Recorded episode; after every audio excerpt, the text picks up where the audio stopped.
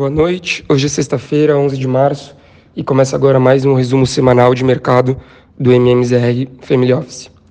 Começando pelos mercados globais, a guerra entre a Rússia e a Ucrânia vem movimentando bastante, gerando oscilações nas bolsas a cada notícia.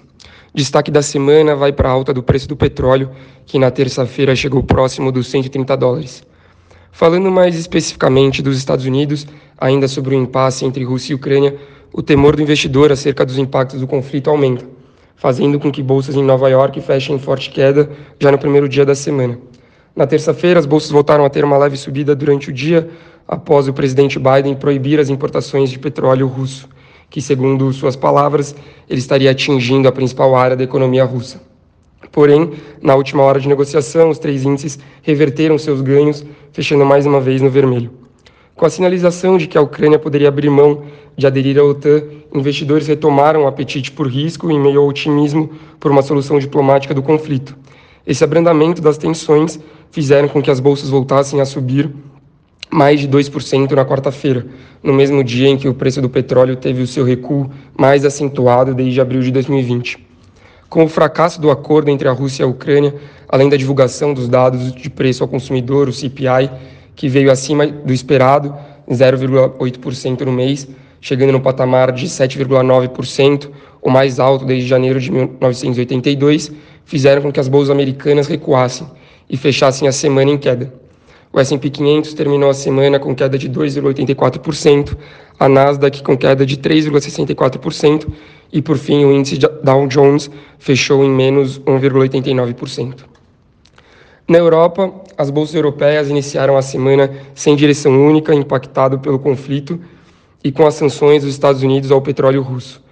Porém, com o otimismo de uma solução entre a guerra entre Rússia e Ucrânia, as bolsas europeias dispararam no meio da semana, com alguns índices registrando o maior ganho diário em anos. Exemplo disso é o índice francês C A C quarenta, que fechou o dia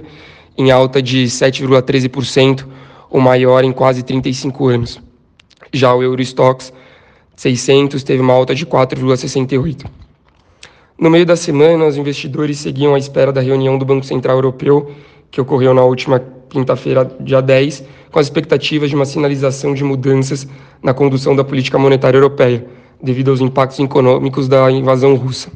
O Banco Central Europeu vem tentando preparar o mercado para uma aceleração da retirada dos estímulos monetários. Durante a conferência, a presidente do Banco Central Europeu disse que esse movimento não significaria uma aceleração ou um aperto, mas sim uma normalização desse processo devido à alta da inflação. Complementou dizendo que o Banco Central Europeu enxerga um novo patamar para a inflação, agora em cinco vírgula um por cento, superior aos três vírgula dois por cento projetados anteriormente. Com isso, o mercado reagiu de maneira negativa a esse discurso mais hawkish, ao indicar uma aceleração dos planos de redução do programa de compra de ativos, fechando o dia em baixa. Ah, no final da semana, as bolsas voltaram a subir e o Eurostoxx seiscentos fechou o dia com uma alta de zero vírgula noventa e cinco por cento, terminando a semana numa alta de aproximadamente três por cento. Agora, na parte de Brasil, a semana foi marcada principalmente pelas tensões entre Rússia e Ucrânia, assim como em todo o mundo, que fizeram com que o preço do petróleo disparasse, além do grande temor inflacionário. Nessa semana também tivemos a divulgação do I P C A, que registrou alta de um vírgula zero um por cento em fevereiro, a maior variação para o mês desde dois mil e quinze, ficando muito acima do registrado no mês anterior, e acumulando no ano uma alta de um vírgula cinquenta e seis por cento. Com esse aumento das commodities e do petróleo, o governo federal e o Congresso passaram a estudar maneiras de frear o avanço dos preços dos combustíveis e, consequentemente, da inflação. Dessa forma, uma possível interferência nos preços da Petrobras derrubou a ação da estatal em mais de sete por cento, colaborando para o pregão negativo do Ibovespa logo no primeiro dia da semana. A quarta-feira foi marcada pelo aporte de mais de um bilhão e trezentos milhões de reais de investidores estrangeiros, no dia que o Ibovespa fechou em firme alta de dois vírgula quarenta e três por cento. Com isso, o acumulado mensal de entrada de capital atingiu oito vírgula quarenta e quatro bilhões de reais e o anual chegou a mais setenta e um bilhões. Com o prolongamento do conflito entre Rússia e Ucrânia como pano de fundo, além dos reajustes nos preços dos combustíveis promovido pela Petrobras, aumentando dezoito vírgula sete por cento a gasolina e quase vinte e cinco por cento no diesel, o Ibovespa teve acentuada sua volatilidade e fechou mais um dia em queda.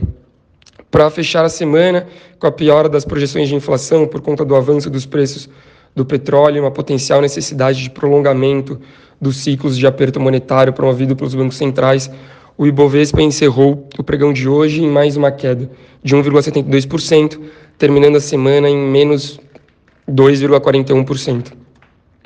Na questão dos juros, o reajuste dos preços da Petrobras, somado à alta do I P C A de fevereiro, pressionaram a alta dos juros futuros de curto prazo. No vértice de janeiro de vinte e três, o D I fechou a semana em treze vírgula dois por cento, após a abertura da curva nesta sexta-feira, aumentando dezessete bips. Já os contratos de D I Na, na curva intermediária para janeiro de dois mil e vinte e cinco, teve uma alta de trinta e seis bips no dia de hoje, fechando a semana em doze vírgula cinquenta e oito por cento. Por fim, na parte longa da curva, impactada pelas discussões de contenção dos preços dos combustíveis e avanço dos rendimentos dos títulos soberanos no mercado internacional, também terminaram em alta. O D I para janeiro de vinte e nove teve alta de vinte e seis bips, terminando a semana em doze vírgula quarenta e três por cento. Por fim, falando de câmbio, a semana marcou a queda do euro para um nível mais fraco em relação ao dólar desde maio de dois mil e vinte, investidores já se preparam para uma desvalorização adicional das moedas europeias, com a alta dos preços de energia e a proximidade com a guerra na Ucrânia, que pioram as perspectivas para o continente. Com o cenário incerto devido à guerra e à alta dos commodities, o dólar encerrou a semana em queda de zero vírgula setenta e dois por cento, fechando em cinco reais e oito centavos. Esses foram os destaques dessa semana. Um bom final de semana a todos.